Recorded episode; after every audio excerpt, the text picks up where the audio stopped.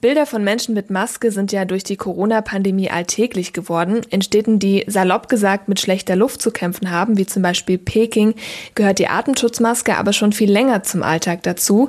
Ein Grund Smog und Feinstaub. Besonders Feinstaub ist ein Problem, mit dem nahezu alle großen Städte zu kämpfen haben, denn der stellt eine große Gefahr für Gesundheit und Umwelt dar. Wie es hier in Leipzig um die gesundheitsschädigenden Luftpartikel bestellt ist und auch vor allem, was dagegen getan wird, das besprechen wir in dieser Folge Folge Radio für Kopfhörer. Heute mit mir, Gloria Weimer. Schön, dass ihr dabei seid. Mephisto 97.6, Radio für Kopfhörer. Und so viel kann ich euch auch gleich schon zu Beginn mal verraten. Es wird auf jeden Fall was getan gegen Feinstaub hier in Leipzig. Stichwort Messung. Und in Zukunft soll es auch noch ein weiteres Feinstaubforschungsprogramm in Lindenau geben. Ich spreche in dieser Folge mit den Organisatoren des Projekts vom Tropos-Institut. Vorher stellen wir uns aber erstmal die Frage, wie schlimm ist es eigentlich bestellt um Feinstaub hier in Leipzig? Das bespreche ich jetzt mit meiner Kollegin Eva Heiligensetzer. Hallo Eva. Hi. Ja, Eva, wenn man sich jetzt allein erstmal das Wort Feinstaub ansieht, dann wird da ziemlich schnell deutlich, es handelt sich da um Feinstaub. Was macht denen jetzt eigentlich so gefährlich? Genau, also Feinstaub, das sind kleine Partikel in der Luft und die entstehen laut dem Umweltbundesamt unter anderem durch Emissionen von Autos, dabei konkret von Motoren, Öfen und Heizungen. In Städten ist aber der Straßenverkehr auf jeden Fall die größte Ursache. Das Problem ist, dass diese Kleinstpartikel eben in das Lungengewebe eindringen können und wenn die sehr, sehr klein sind, dann kommen die auch in den Blutkreislauf. Je tiefer die eindringen, desto gesundheitsschädlicher wird es dann auch und mögliche Folgen sind eben Schleimhautreizungen, lokale Entzündungen in der Luftröhre, es gibt eine erhöhte Thrombosegefahr und eine erhöhte Gefahr für Herzerkrankungen.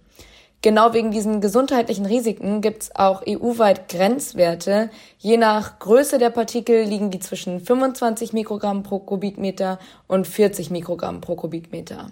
Das sind ja ziemlich sperrige Zahlen und vor allem muss man sagen, ist das ja auch ein Zielwert für ganz Deutschland.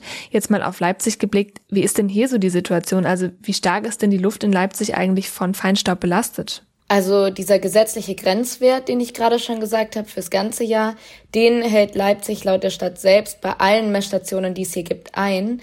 Es gibt aber auch einen Grenzwert für jeden Tag und der liegt bei 50 Mikrogramm pro Kubikmeter.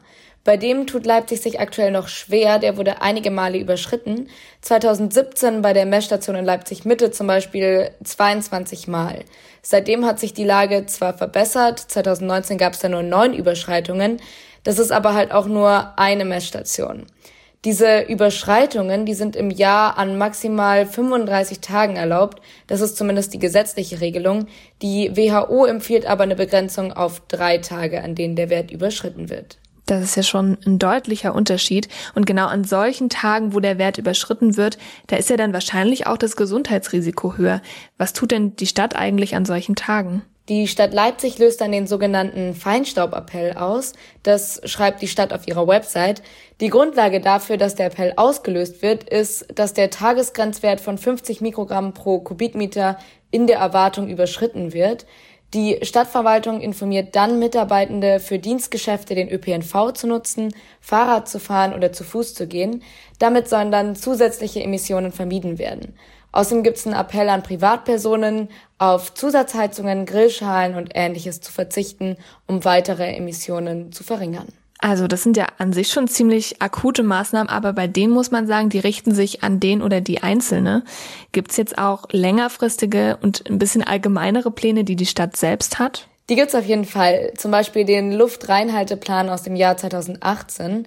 Der Grund für die Einführung von diesem Plan war, dass die Stadt selbst erkannt hat, dass sie diesen gesetzlichen Grenzwert für Feinstaub und den Schadstoff Stickstoffdioxid seit 2015 eben nicht immer einhalten konnten.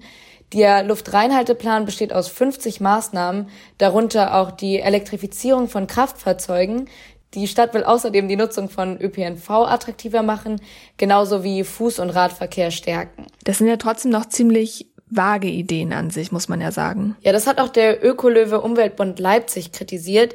Sie finden, dass der aktuelle Plan vor allem vorsieht, Fahrverbote in den Straßen zu vermeiden, in denen die Grenzwerte überschritten werden und wünschen sich da eine höhere Konzentration auf genau diese schwer belasteten Verkehrswege. Die Ökolöwen, die kritisieren das also. dann nehme ich jetzt mal an, haben Sie selbst Vorschläge, wie man quasi den Feinstaub auch jetzt in Leipzig verringern kann, oder? Gibt es da ganz konkrete Ideen von den Ökolöwen? Ja, die schlagen ganz viele Maßnahmen vor. Sie finden den Plan zum Ausbau von Rad- und Fußverkehr von der Stadt zwar gut, aber die Maßnahmen sind aus ihrer Sicht da einfach nicht ausreichend. Sie wollen zum Beispiel eine gleichberechtigte Ampelschaltung für FußgängerInnen haben und sie wollen die blaue Plakette einführen. Das bedeutet dann, dass da eine Umweltzone ist. Heißt also, an Ideen scheitert es auf jeden Fall nicht. Da gibt es in jedem Fall genug.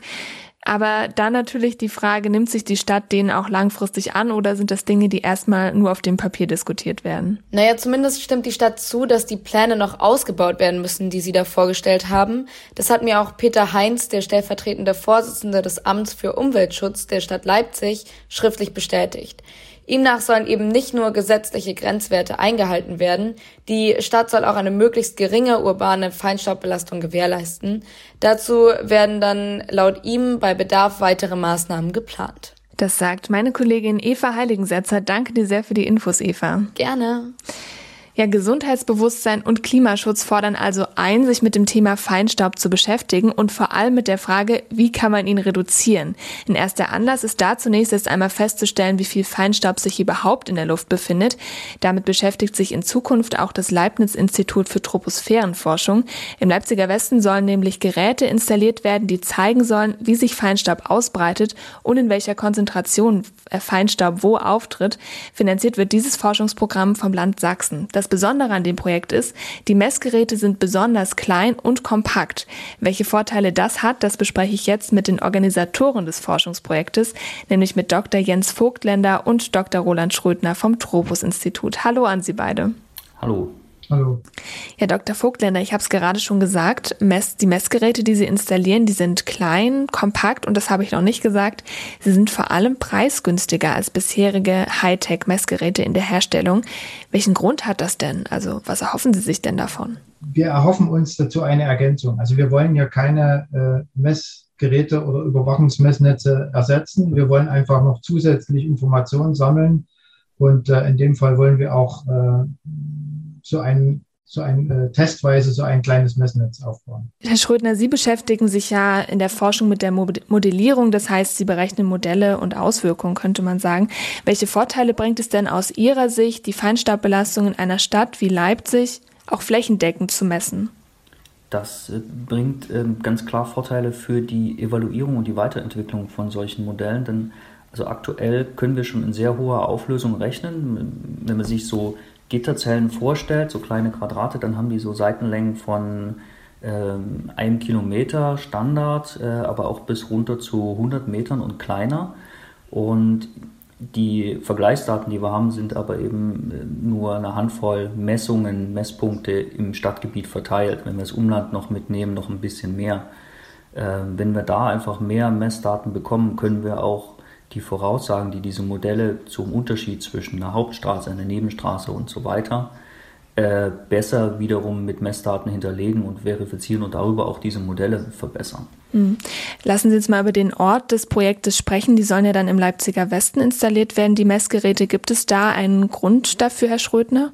Äh, ja, also das, das Messgebiet bietet sich an, weil wir dort auf kleinem Raum viele verschiedene Eigenschaften des, der, der, der städtischen, äh, des städtischen Lebens und damit auch der, der Luftbelastung haben. Also wir haben einerseits die mit der Lützner Straße und äh, eine Hauptverkehrsachse, die in, bis ins Stadtzentrum dann verlängert hineinführt, äh, mit viel Verkehr, allerdings enger Bebauung, ähm, wo zumindest ähm, immer mit die höchsten Konzentrationen in Leipzig gemessen werden und gemessen wurden. Es ist auch deutlich runtergegangen aber es ist immer noch mit die belastetste Station in Leipzig.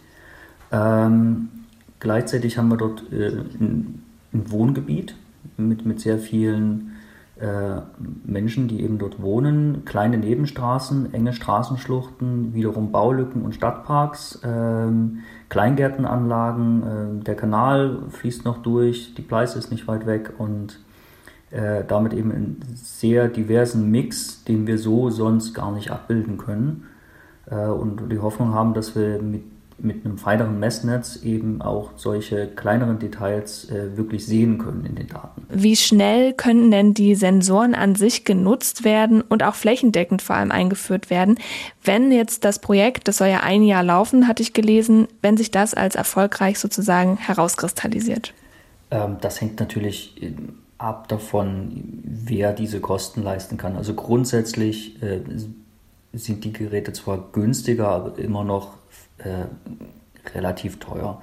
Also man kann jetzt nicht einfach mal hunderte Stück davon installieren in der Stadt. Das äh, wird kaum leistbar sein. Ähm, zunächst einmal ist dieses Projekt auch darauf ausgelegt, dass wir dieses, diese gesamte Messanordnung als Versuch auch konzipieren. Das heißt, wir, wir gehen vorher ins Labor mit den Geräten, testen die nochmal durch. Ähm, und dann ähm, ist natürlich äh, wollen wir eben ein Jahr oder auch noch ein bisschen länger messen, auch einfach um so einen gesamten Jahresgang äh, einmal zu erfassen und das eben idealerweise mit allen diesen Messpunkten. Wir können dann damit äh, wissenschaftliche Auswertung machen und wenn das alles durch ist, dann könnte man darüber nachdenken, detailliert äh, auf Basis dieser Studie ins, ins Feld zu gehen. Das sagen Dr. Jens Vogtländer und Dr. Roland Schrödner vom Leibniz-Institut für Troposphärenforschung. Die beiden sind die Organisatoren des Forschungsprojekts im Leipziger Westen, mit dem Feinstaub noch flächendeckender untersucht werden soll. Danke Ihnen beiden sehr für das Gespräch. Vielen Dank. Vielen Dank. Und wenn ihr euch für das Projekt des Tropos-Instituts und auch die Zahlen der Stadt interessiert, dann findet ihr alle Links dazu auch nochmal in den Show Notes. Und damit sind wir am Ende dieser Folge Radio für Kopfhörer. Danke an Eva Heiligensetzer und Luis Wolf. Die nächste Folge, die gibt's dann wie geplant am Mittwoch. Online gibt's Mephisto übrigens die ganze Zeit. Unter radiomephisto.de zum Beispiel findet ihr uns.